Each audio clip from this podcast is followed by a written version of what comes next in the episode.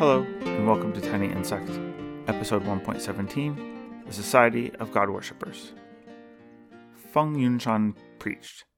He traveled from hamlet to hamlet, baptizing new believers.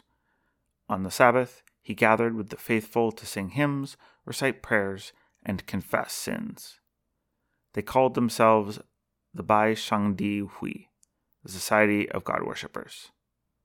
Feng Yunshan was one of Hong Xiuquan's first converts and among his most ardent followers.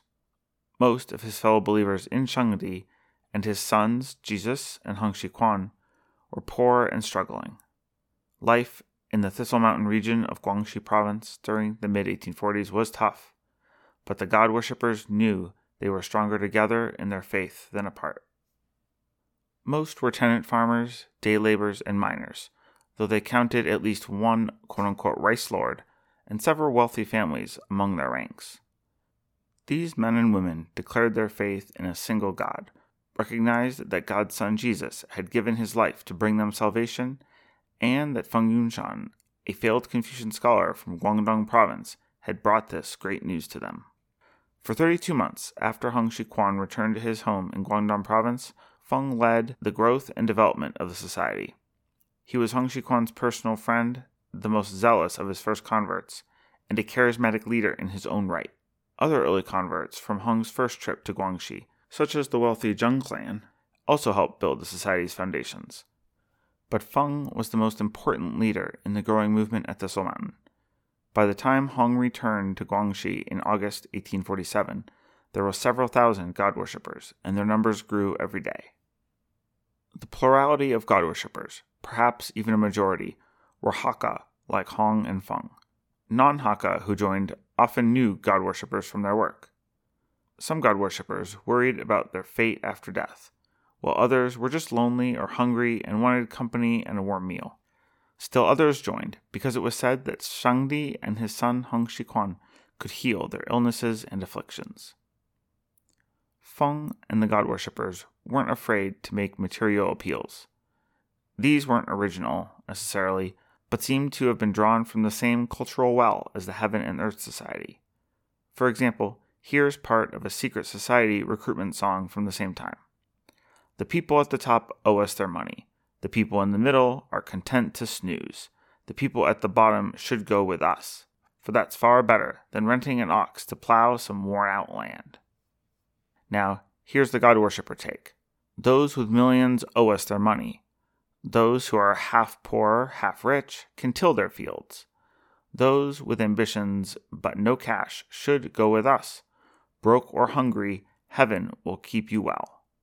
The Heavenly Father's commandments were the most important tenets of God worshipper faith, and were the hill upon which the community was built. There is only one God, Shangdi. Do not follow the demons and the false gods. Obey the commandments. The commandments were so central to the God worshippers that they would eventually become known as the Ten Commandment religion by outsiders. The God worshippers gathered for services in congregations, something that didn't happen at nearby temples. Weekly worship was required for all in the society, and consequences for non-practice were severe. Services began with the sounding of a gong. Men and women worshipped together, sitting in separate rows. They sung hymns, and then listened to sermons and teachings on topics like the evils of idolatry or the salvation brought by Jesus. God the Father was the main subject of their worship, though Jesus was also venerated. On the other hand, no hymns were sung for Hong Xiuquan, who is respected as the wisest of the teachers and the closest to God, but not as divine himself. Sins were confessed in front of the entire gathering. Literate worshippers wrote them out on paper and burned the paper so that God could read about their sins from the rising smoke. Two burning lamps were placed up front on a table. Offerings such as cups of tea, rice, meats, and other delicacies were placed beside them. Compared to the kind of offerings made at other local temples, however, these were quite spare. Through the service, a literate official recorded all of the proceedings on a piece of yellow paper, yellow being the color traditionally reserved for imperial business. Its adoption by the God worshippers was among the earliest signs of the group's political rebellion. To finish the service, The official read back what had happened, and those attending signed their names, as though approving the minutes to a corporate board meeting. The paper was then burned, of course, so that it could rise to heaven for Shangdi to review. The god worshippers called this paper Zhou. That was the same word for the letters and the memos that Qing bureaucrats wrote to their superiors or to the emperor himself to report news from their post. Worship practices extended beyond communal Sabbath worship. God worshippers prayed before meals, for sick relatives, for a blessed marriage, at birthdays, and when entering battle. Here's an example of a prayer taught to children. Heavenly Father, the great Shangdi, bless us little ones. Provide us day by day clothes to wear and food to eat. Keep us from calamity and difficulty. Grant that our souls may ascend to heaven. At funerals, sacrifices were made to help speed the deceased's journey to join Shangdi in heaven. Here is an example of a funeral prayer. Now I reverently prepare animals, delicacies, tea, and rice, respectfully offering them to the Heavenly Father Shangdi. I implore the Heavenly Father to display grace and allow the soul of this unworthy servant to ascend to heaven and enjoy the great blessings of the Heavenly Father Shangdi. When American missionaries visited the Taiping at their capital in Nanjing several years later, they recorded that daily offerings of rice, greens, roasted pork, and tea were made to each Shangdi, Jesus, and the Holy Spirit. They noted how regular offerings were made and how serious this matter was taken. The practice and the specific choice of offerings were borrowed from ancestor worship practices popular in Guangdong and Guangxi provinces. But the god worshippers were not mindlessly copying existing practices, but adapted them to their new beliefs. For example, the practice of burning fake paper money was not continued, perhaps because the symbol of imperial power was considered idolatrous. Now, if you're thinking, all these sacrifices and offerings don't seem like any Christian practice that I know, consider that when Hong Xiuquan read the Bible, he found numerous examples of sacrifices and offerings being made to Shangdi. For example, Exodus twenty-nine includes instructions from God himself given to Moses on Mount Sinai for several sacrifices and offerings, including daily offerings of lamb, though the god worshippers' offerings of vegetables made it a more well-rounded meal. Even if this practice was adopted from their own cultural context, the god worshippers found plenty of support in the Bible for its legitimacy. In most sects of Christianity, it's believed that Jesus brought an end to the sacrificial laws of the Old Testament, so these could be safely ignored without violating God's will. But that wasn't how Hong and the god worshippers saw it. There was no old law or new law, there was just one law, God's law. What sense did it make for the Almighty to mess up and make revisions to his own law? Jesus had not come to replace or conclude the old law, but to spread it and bring the possibility of redemption to God's children. Offerings and sacrifice to the Heavenly Father were important, though they should not be as ostentatious as those made to the demon spirits of neighboring temples. The god worshippers innovated upon existing practices of ancestor worship in other ways. In practices popular throughout China, children made offerings and sacrifices to the spirits of their dead ancestors. This practice was forbidden by the god worshippers as idolatrous.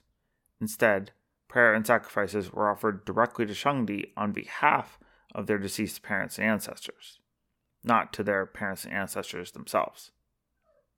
The god worshippers did not practice the Eucharist. In this ritual, a piece of bread and cup of wine are turned into the flesh and blood of Jesus, and then consumed by the worshippers. The rite follows a passage in the Bible known as the Last Supper, where Jesus serves bread and wine to his disciples the night before his crucifixion and death. How literal this transformation is depends on what sect of Christianity you're considering. Catholics, for example, believe in what's called transubstantiation, which says that the wine and the bread become the literal blood and flesh of Jesus Christ. On the other end of the spectrum, Anabaptists think that the ritual is merely an act of remembrance, and the bread and wine remain just that. I don't know if Hong and Feng were made aware of the Eucharist ritual from reading Liang Fa's good words, like they were of baptism. Unlike the ritual consumption of human flesh and blood, ritual bathing and washing were already commonly practiced in China. As we'll see next episode, Hong certainly became aware of the Eucharist in eighteen forty-seven, when he visited American missionaries in Guangzhou. But neither the God worshippers nor the later Taiping adopted the practice. The Qing Empire was home to a number of temples, monasteries, roadside shrines, ancestor halls, and other places that we call religious. When discussing quote-unquote religion in China, it's important to note that the Chinese languages of the nineteenth century did not have an equivalent word or concept.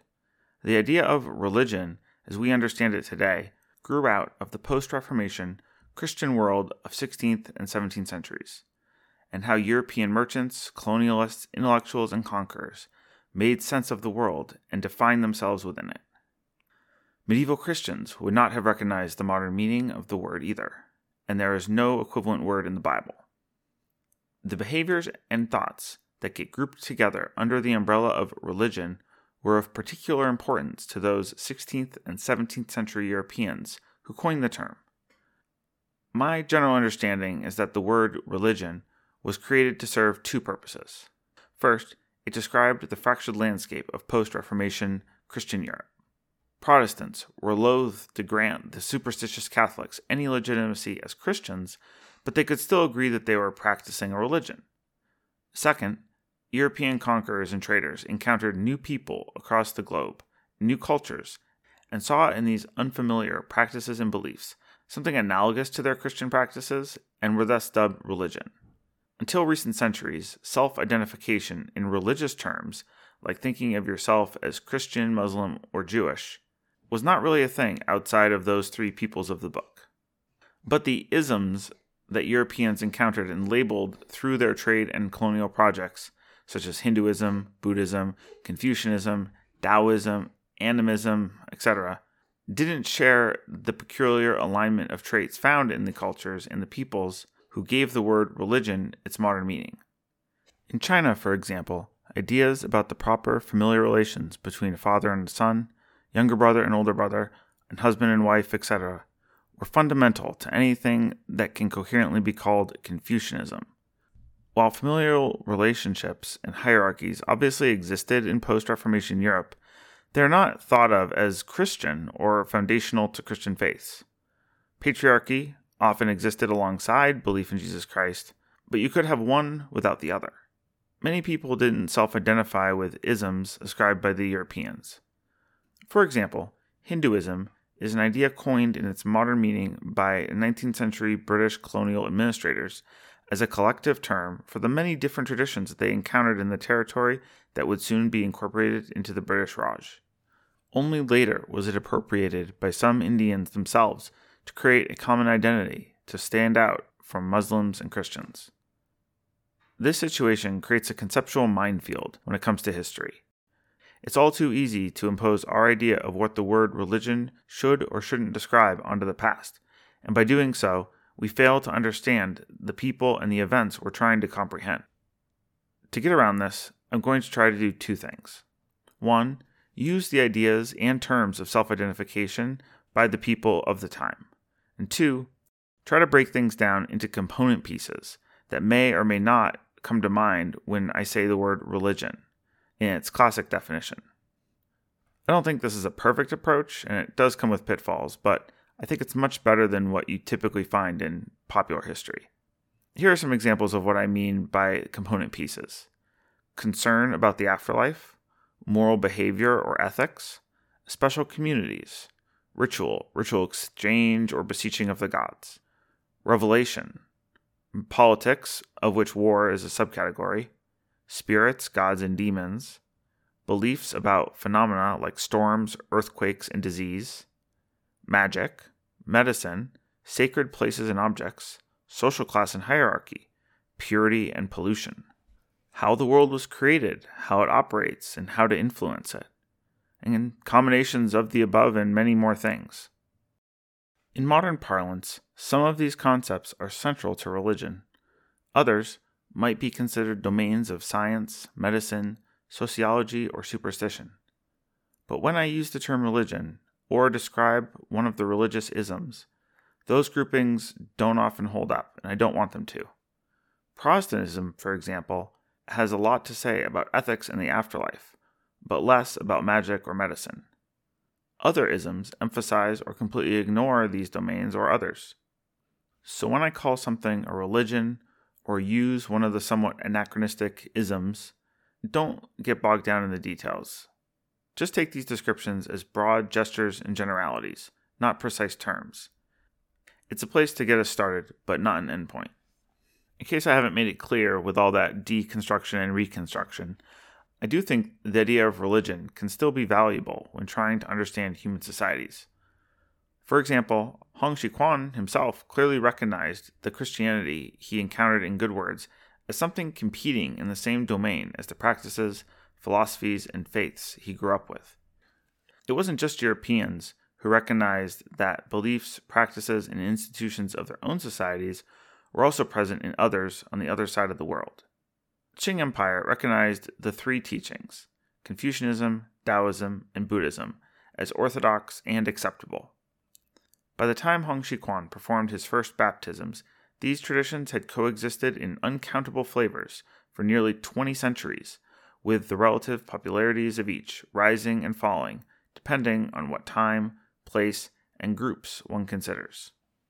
All three teachings originate in the fifth century B C. Confucianism and Taoism were formed during the turmoil of China's Warring States period. Buddhism began in the broad plains and foothills south of the Himalayan mountains, in what is now India, and reached China in the first century C E. The history of each tradition is impossibly deep and could support a dozen podcasts. Each is also tremendously diverse and varies across time and place and person.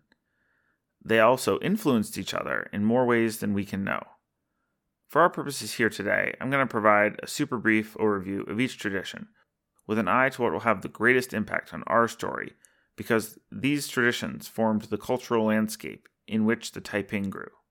The three teachings are not considered to be mutually exclusive. You don't have to declare that you are a Taoist, and then never practice ancestral rites or give alms to a Buddhist monk. In the Abrahamic traditions, it doesn't make any sense to say that you're a Christian who believes Muhammad is God's last prophet. You pick a team and you stick with it. Within each tradition, Christianity, Islam, and Judaism, there is a ton of variety and fluidity. But at any given time, you can only really profess to one of the traditions, at risk of being ostracized or worse if you try otherwise. Confucianism is probably the most influential of the three teachings when considering Chinese society as a whole. The tradition traces its origins to Confucius, a court advisor and teacher in the fifth century B C E. Writings attributed to Confucius were then compiled by his students and their students, and then their students, over several hundred years leading up to the Han Dynasty, when they took final shape. The earliest extant copy that we have of Confucius' writings comes from the year fifty B C E, centuries after he lived. Early commentaries on the work attributed to Confucius became key to its interpretation. Some, like those of Mencius, attained classic status in future generations. Over the years, different traditions and practices came to be identified as part of Confucian teachings, but in general, Confucianism was a philosophy of harmonious submission, as Julia Lavelle describes it. Confucianism described and enforced what proper relationships between people should look like. Ideas about how wives should be subservient to their husbands, sons to their fathers, younger brothers to older brothers, are all understood as Confucian. Confucianism touched other parts of society and government as well. We've already seen, for example, how Confucius played such an important role as the sage teacher in Qing schools preparing students for the grueling imperial exams. Imperial ideology and court ritual practices are also described as Confucian. Beginning with Qin Shi Huang in the third century B C E, the emperor claimed to be divinely appointed, not unlike the Christian monarchs of Europe. The Chinese emperor was said to have carried the mandate of heaven as the, quote, son of heaven, which meant that heaven wanted him to be in charge, and it was always a him, looking over his people. But if a dynasty became weak and the emperor was overthrown, then this was merely an expression of heaven's judgment. This was very unlike European ideology of divine right, which didn't leave any room to question the king or emperor's legitimacy, no matter how bad a job he was doing. Imperial power was expressed and reinforced through a huge number of complex rituals, which we're not going to get into here today. But others were required by appointed officials and bureaucrats throughout the empire. By its very nature, this was elitist, but we've already seen how imperial declarations affected ritual practice in broader society, such as with the requirement to display identical tablets at every school, with calligraphy copied from that of the Kangxi emperor himself. The concept of the three teachings itself was an elite idea.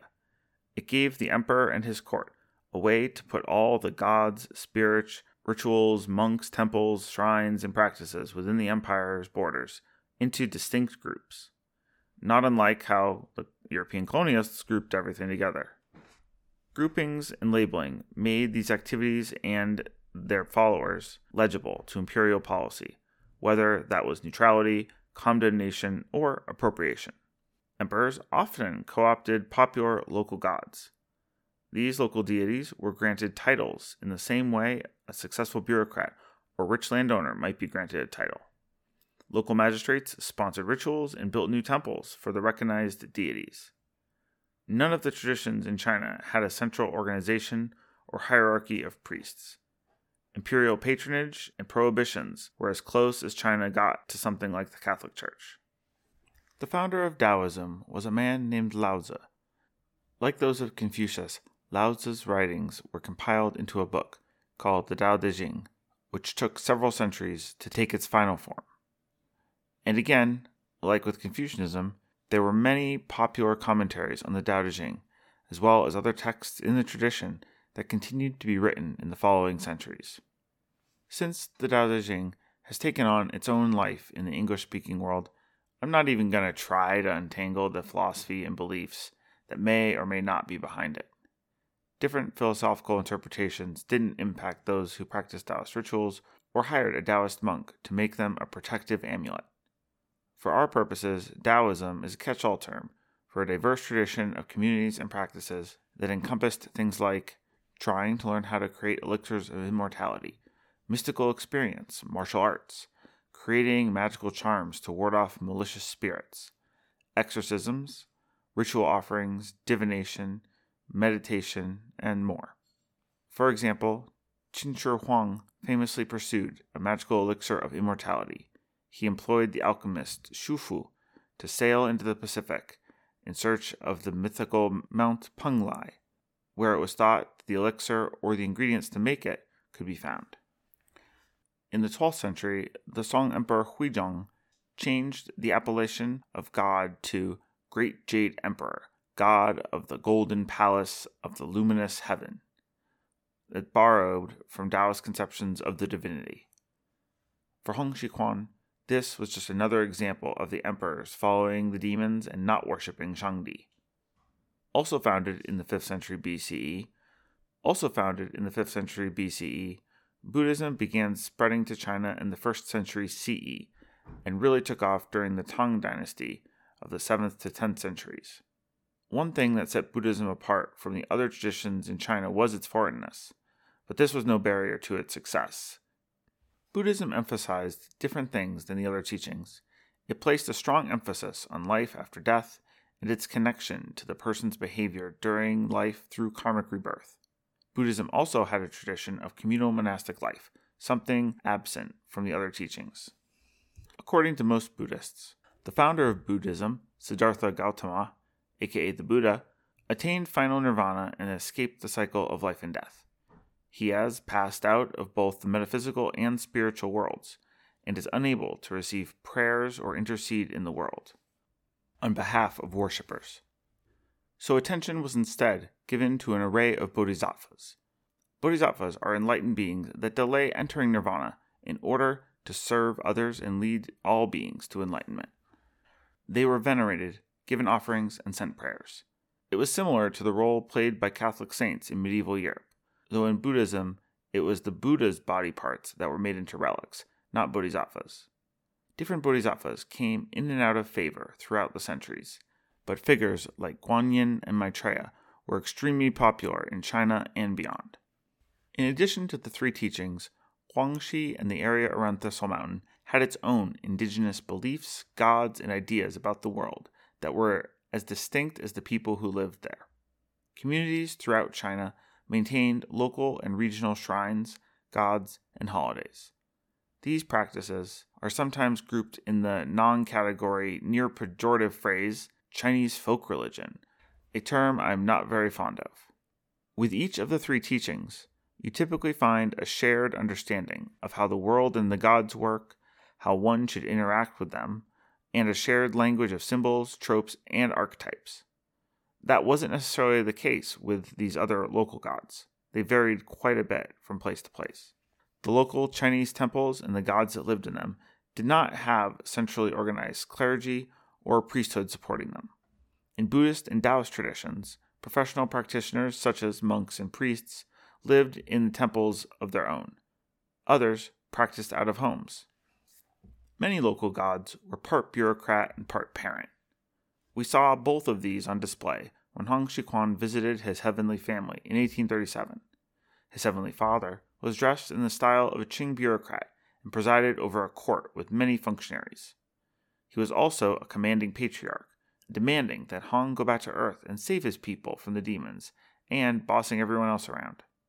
At Thistle Mountain, where the god worshippers lived and practiced, the most important community of temples were the Three Generations, three members of the Feng family who had achieved Taoist perfection centuries ago. There were around six temples for these three in the area around Thistle Mountain alone.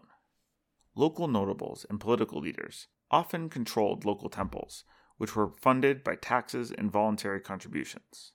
In response to the growth of bandit gangs and the unrest of the mid eighteen forties, a Tuanlian militia was formed at the Three Generations Temple in Dashuanshu, the largest market town near Thistle Mountain. Not all temples in Guangxi housed gods who had displayed particular moral worth in life or achieved spiritual perfection. A temple in Guiping County, the Qiansa Temple, quote, commemorated a vagrant who created a walkway over a river by throwing cow dung that magically became rocks, end quote. Temples and the gods housed within could also be quite vindictive. The best example of this at Thistle Mountain was King Gan, a very popular deity with at least five temples in the area. The story goes that a geomancer told King Gan that acquiring a particular family burial site would bring fortune to him and his relatives, but that it needed to be sanctified soon with a quote-unquote bloody ritual for the best effect. So King Gan purchased the plot and promptly murdered his mother and had her buried there. His career quickly took off and he became a powerful magistrate for the rest of his life. In death, King Gan continued to exert corrupt sway over the people of the region like a typical Qing bureaucrat. One story says that long after King Gan's death and the establishment of his temple, he possessed a boy. The boy addressed a magistrate passing in a sedan chair and demanded that he go into the temple, worship, and donate a very expensive set of robes to the temple. The magistrate obeyed, because I guess corruption between magistrates continued on in the afterlife. The temple Hong and the god worshippers probably despised the most was the Liu Wu Temple, also called the Shrine of the Six Caverns, located near Sigu. That was the town where Hong had lived during his very first trip to Guangxi in eighteen forty-four.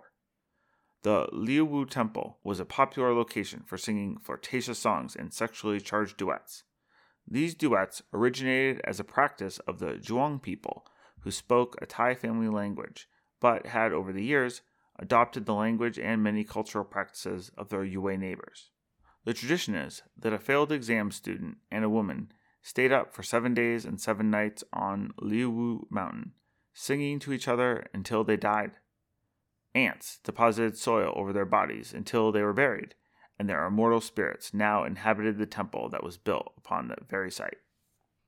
Hong was having none of this. He denounced the temple with a poem. I take up my pen to compose a poem condemning Liu Wu, those two evil demons, deserve to be punished, and deserve to be exterminated. All the people in the mountains have become animals, Everywhere the men sing and the women respond in song. Because of their evil ways, it is said that they achieved immortality. Nor is it strange that unchaste women become family wives. One day, in a burst of thunder, they will be struck down by lightning. What recourse will they have when heaven decides to no longer tolerate them? As the god worshippers gained strength, Feng Yunshan began leading direct attacks against the local gods, including Liu Wu. According to Theodor Hamburg, confidant of Hong Rengan, the people who supported the temple were not happy about this attack, and publicly professed their hope would strike Hong Xiuquan dead. Instead, we're told that white ants, maybe termites, swarmed the temple and destroyed the buildings and its wooden idols. Feng also led god worshippers in attacks against an earth god temple and a Wenchang temple dedicated to the god of literature. We don't get many details about these individual attacks, but from what we do know, the god worshippers probably defaced or smashed the gods' idols while denouncing them for their demon worship. Hong Xiuquan returned to Thistle Mountain at the end of August, eighteen forty-seven. I don't know if he was in correspondence with Feng during his extended absence, but he must have been impressed with the god worshippers and their growing strength. They now numbered around two thousand. Hong's arrival drove more and more intense attacks on the local temples. The earth god continued to be a popular target, as its shrines were numerous and scattered around many small communities, so they're pretty easy to attack. Attacks extended to the temples of Pangu, the thunder god Liangong, and the Nine Demons Temple, among others. These attacks seem to have increased the prestige and perceived power of Shangdi, and attracted more followers to the god worshippers. During the attack on the Nine Demons Temple, Hong took some time to scrawl a poem across the temple wall. It was the first time, of which we know, that Hong declared himself to be the heavenly king, and his intentions to rule a heavenly kingdom. The extremely popular Three Generations temples were left alone for now. The god worshippers' desire to destroy the demons was not blinded to the realities of their actual power and its limits. In late eighteen forty-seven, Hong led an attack against the King Gan temple, built upon the site he buried his murdered mother. When Hong Xiuquan arrived at King Gan's temple, according to the Taiping account, he approached the wooden image of the god and struck it with a bamboo stick, saying, "I write a poem and issue a proclamation. I rebuke the demon Khan. You deserve annihilation and execution, and must no more be spared. You killed your mother, thus transgressing the law of the state. You deceived God and violated the heavenly commandments. You deluded and enslaved men and women, and deserve to be struck by lightning. You harmed the people of the world, and deserve to be burnt by fire. Make haste and hide and return to hell. With your filthy body, how can you wear the dragon robe?" Hong then ordered his followers to deface the idol, saying, "Dig out the eyes of the demon, cut off its beard, trample its hat, tear its embroidered dragon gown to shreds, turn its body upside down, and break off its arms." Hamburg tells us that a bounty of a hundred silver dollars was put on Hong and the god worshippers after this attack. He also tells us that King Gan himself possessed a boy, which seems to be his M O, to instruct his followers to just put his idol back together and ignore the god worshippers. Despite King Gan's instruction, many people who prayed and made offerings at the temples which the god worshippers attacked would not be so forgiving.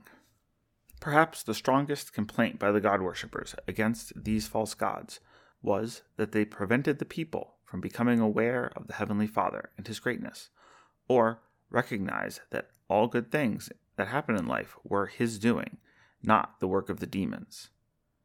It was Hong's mission to remedy this, and it drove an uncompromising iconoclasm for close to two decades.